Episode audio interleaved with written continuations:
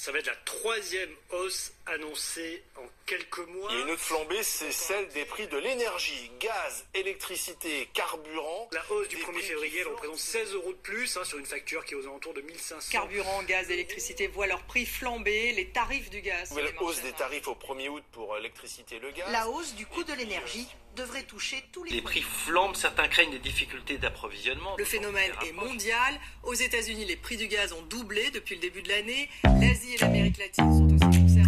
En Europe, le.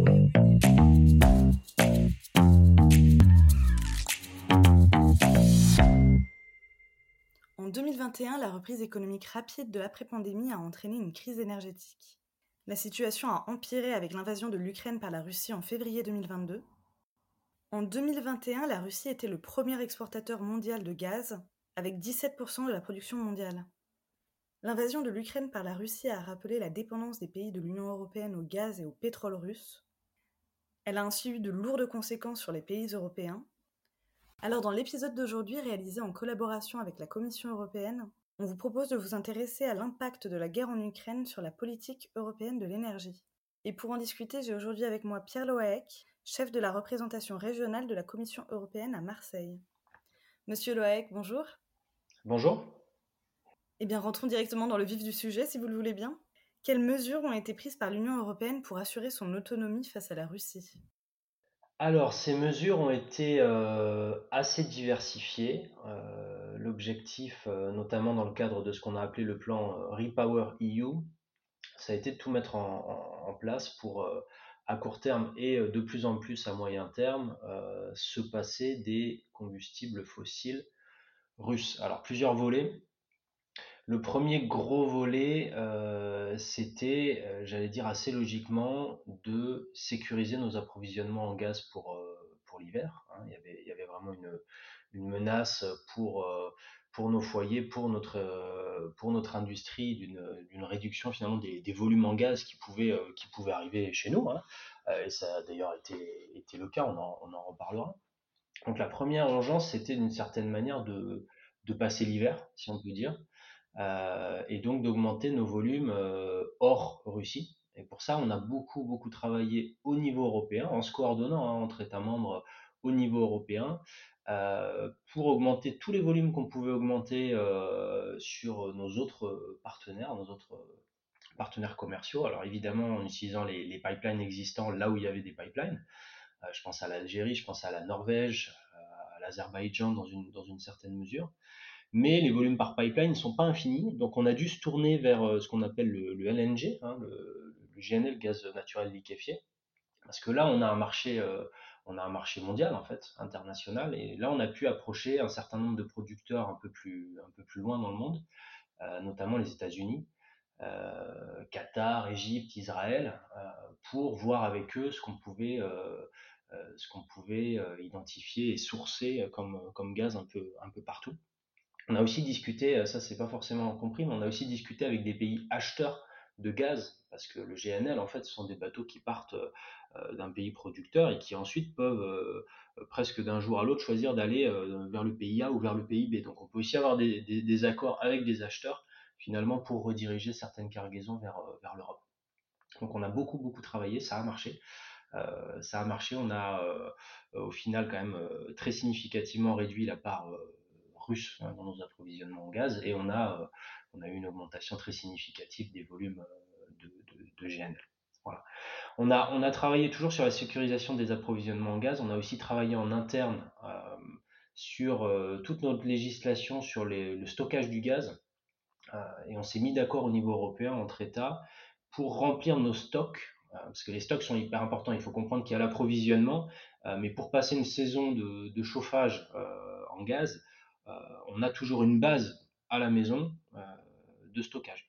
Et donc on s'est mis d'accord pour, euh, pour remplir nos, euh, nos cuves, si je peux, si je peux dire comme ça, de, à 80% avant l'hiver 2022 et 90% avant, avant l'hiver 2023.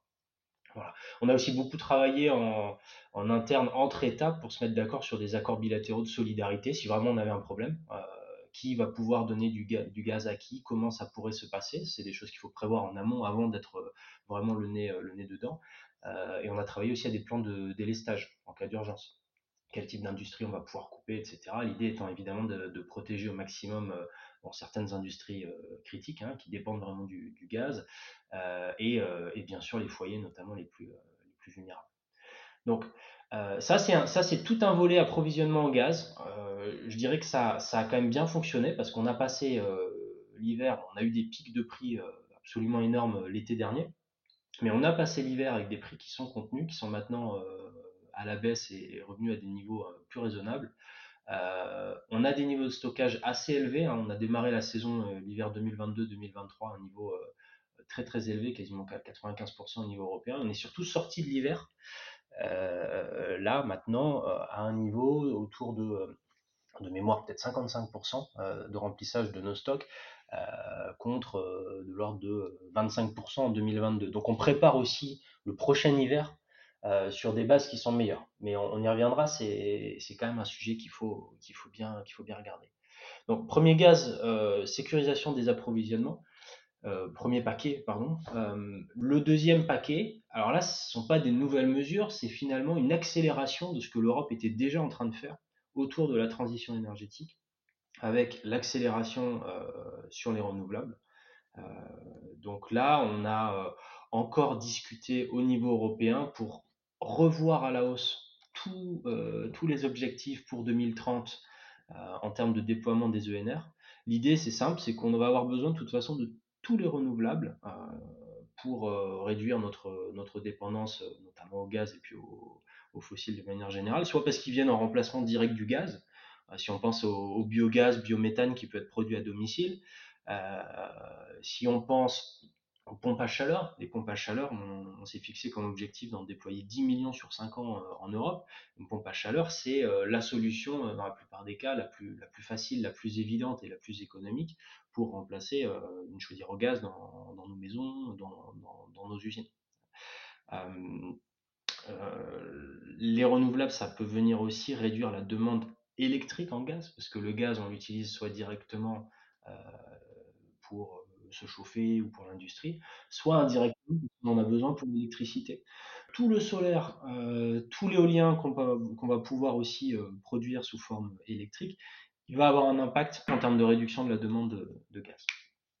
Voilà, donc une grosse accélération sur le solaire, sur l'éolien, sur les pompes à chaleur, sur le biogaz, biométhane et sur l'hydrogène aussi. Euh, alors l'hydrogène, ça va pas être des volumes absolument énormes à très court terme, hein, c'est pas ça qui nous aide à passer l'hiver. Par contre, on prépare vraiment euh, une industrie qu'on voit comme absolument critique. Euh, avec l'horizon 2050, mais déjà en 2030 pour un certain nombre d'industries euh, où on peut avoir des volumes assez conséquents qui viennent remplacer du, gaz. Dernier volet d'action, et puis après je, parle beaucoup trop déjà, donc on va essayer de revenir sur un échange. c'est vraiment de réduire la demande assez classiquement. Et là, on a euh, plutôt bien réussi aussi. On s'est mis d'accord au niveau européen sur une réduction de notre demande de gaz de, 15% au niveau européen. Et si on regarde la période, euh, je crois que les chiffres que j'avais notés, c'était août 2022 à, mars 2023, on a fait moins 18%. Donc on a réussi quand même, euh, l'industrie a, réussi à, voilà, tous ceux qui pouvaient réduire leur demande de gaz sans avoir un impact majeur sur, sur leur process, etc., ils l'ont fait. Ils ont, eu des incitations, ils l'ont fait. Mais aussi au niveau des foyers, on a eu, euh, des comportements vertueux de, chacun sur, euh, sur le chauffage, les fameux 19 degrés, etc. Ça a eu un impact réel.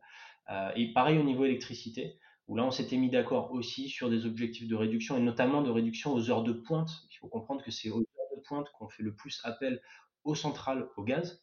Euh, et là, on a aussi réussi, euh, bon, pas de chiffre particulier en, tête, mais enfin en France, on a eu des réductions. Je crois que RTE avait parlé de, 10% euh, sur des choses qu'on avait qu'on n'avait jamais vraiment réussi à, atteindre. Je dirais hors, Covid, hein, qui avait eu un impact aussi.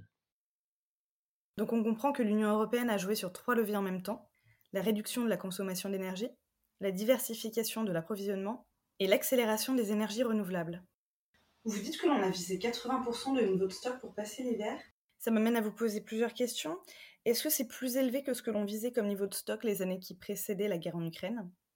Est-ce que 55% de niveau de stock à la fin de l'hiver, c'est un très bon niveau?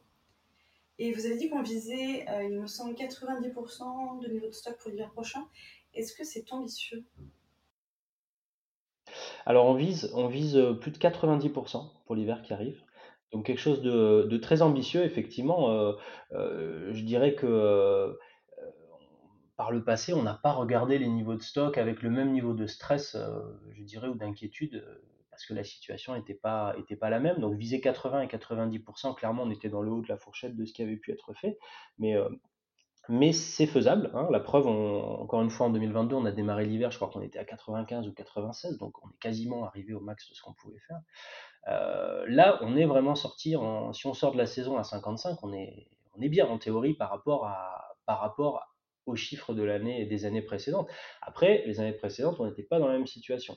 Là, si vraiment on veut continuer à réduire euh, nos importations de gaz euh, russe, ça veut aussi dire qu'on va avoir plus de mal en Europe à re-remplir nos stocks. C'est pour ça que c'était absolument critique de sortir de l'hiver avec des stocks plutôt plus remplis que d'habitude.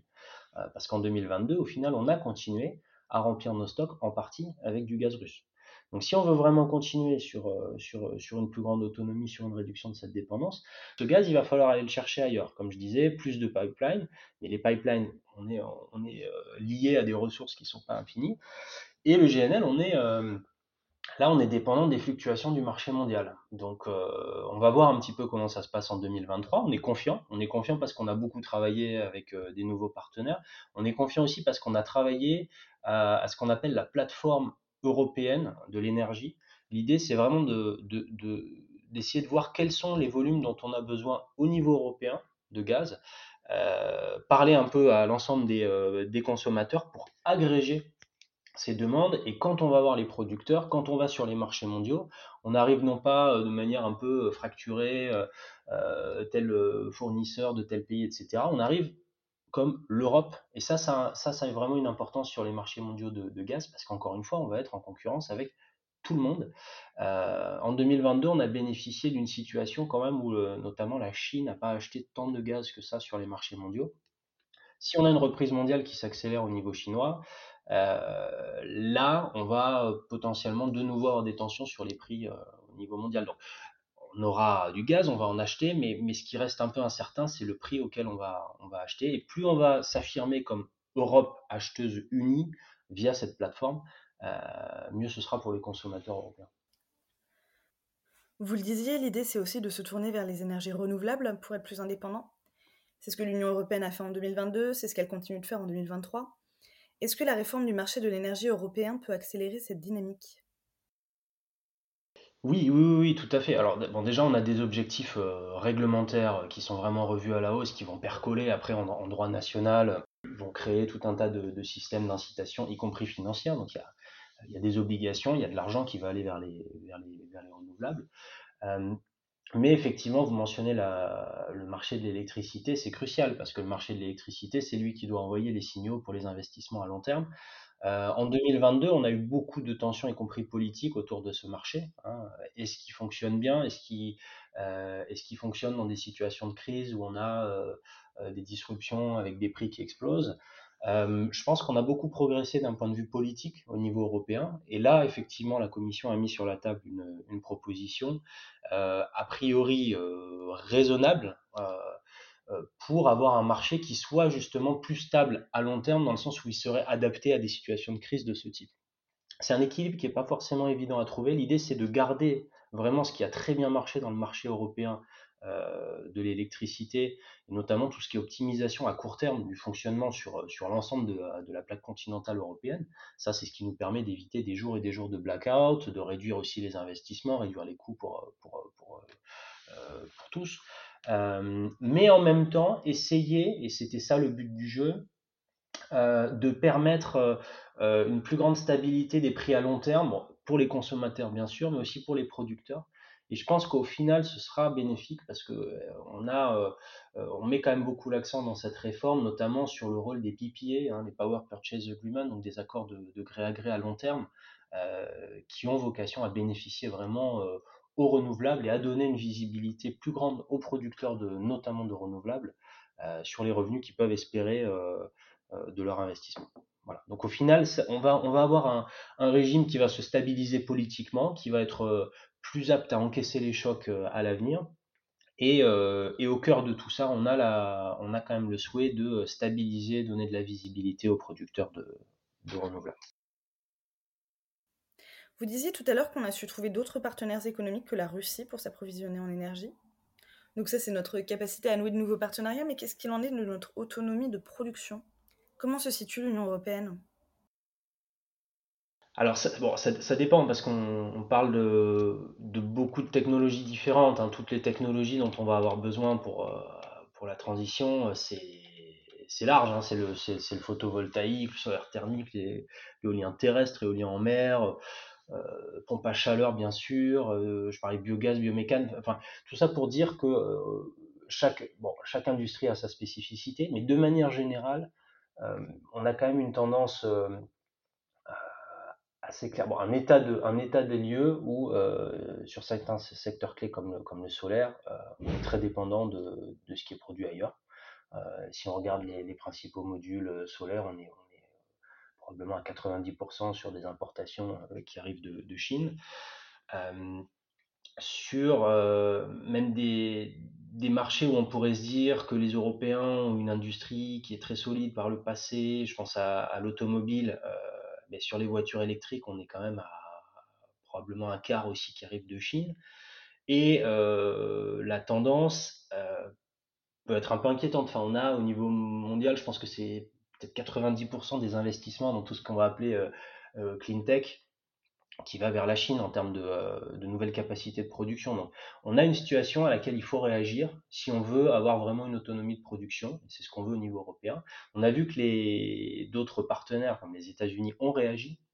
ils, ont, mis sur la table notamment ce qu'on appelle l'IRA, l'Inflation Reduction Act, qui est un, très gros paquet de soutien financier, réduction d'impôts, crédit d'impôts pour relocaliser vraiment une partie de cette production, on se devait en Europe de réagir et, d'être sûr qu'on est capable de produire de façon domestique, à domicile en Europe, ces technologies dont on va avoir besoin pour 2030, pour 2050. Et on a mis sur la table ce qu'on appelle le Net Zero Industry Act. Alors désolé, on n'a pas de très bonne traduction en, en français, enfin industrie, industrie net zéro, euh, où on identifie un certain nombre de, technologies qui vont être critiques dans notre transition. Euh, et euh, pour toutes ces technologies, on va essayer de mettre en place un cadre qui va faciliter en termes de, évidemment de, déploiement de, projets stratégiques, d'innovation, de R&D, d'innovation réglementaire, pour les soutenir, pour investir, un soutien financier aussi, notamment sur l'hydrogène avec la, banque à hydrogène, on pourra, on pourra en reparler éventuellement. Euh, et l'idée, c'est d'arriver en 2030 à produire quand même 40% de ces technologies, euh, de ces composants, de ces produits clean tech euh, en Europe. Donc quelque chose d'assez ambitieux. Ça, c'est le, premier volet. Et le deuxième volet, c'est que si on parle d'autonomie de production sur ces, sur ces secteurs, il faut aussi regarder ce qui se passe en amont. Il faut aller voir les matériaux qu'on utilise, évidemment. On sait que cette transition énergétique, va poser un certain nombre de, risques nouveaux, de nouvelles dépendances. Hein. donc, ce ne sera plus des dépendances euh, aux carburants fossiles euh, euh, comme, classiquement, mais on va avoir besoin d'un certain nombre de matériaux, notamment de matériaux rares, de matériaux critiques, qu'il va falloir aller chercher. Et là, c'est pareil, quand on cartographie, quand on regarde de près, la situation n'est pas toujours très bonne. Donc là, on a aussi mis sur la table des propositions de législation avec des objectifs pour, au niveau européen, produire un minimum euh, de ces matériaux qui sont identifiés comme critiques pour notre autonomie et, notre transition, euh, les produire en Europe, hein, de l'ordre de, 10% hein, pour, pour, 2030, de les processer aussi, de les transformer en Europe, parce que c'est une chaîne complète hein, de, de valeur qu'il faut, faut arriver à créer si vraiment on veut être, on veut être indépendant, euh, de les recycler mieux. et voilà, l'idée, c'est donc aussi de regarder en amont sur la chaîne de valeur pour au final être pleinement autonome sur, euh, sur cette transition. Vous avez aussi dit que la reprise économique de la Chine pourrait nous gêner. Quels sont les risques qui menacent aujourd'hui notre indépendance? euh, Je pense qu'il faut distinguer bon, euh, court terme et, long terme. À court terme, effectivement, on, euh, on a une forme d'incertitude sur les prix mondiaux du gaz parce qu'on va être de plus en plus dépendant euh, des marchés mondiaux du coup.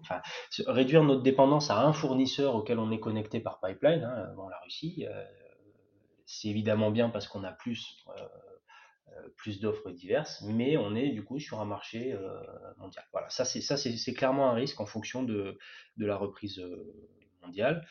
encore une fois, je pense qu'on s'est bien équipé dans le sens où on a préparé ce terrain en parlant à une grande diversité de producteurs, d'acheteurs, et puis surtout on arrive préparé via, via cette plateforme d'achat sur lesquelles on travaille assez intensément en ce moment même.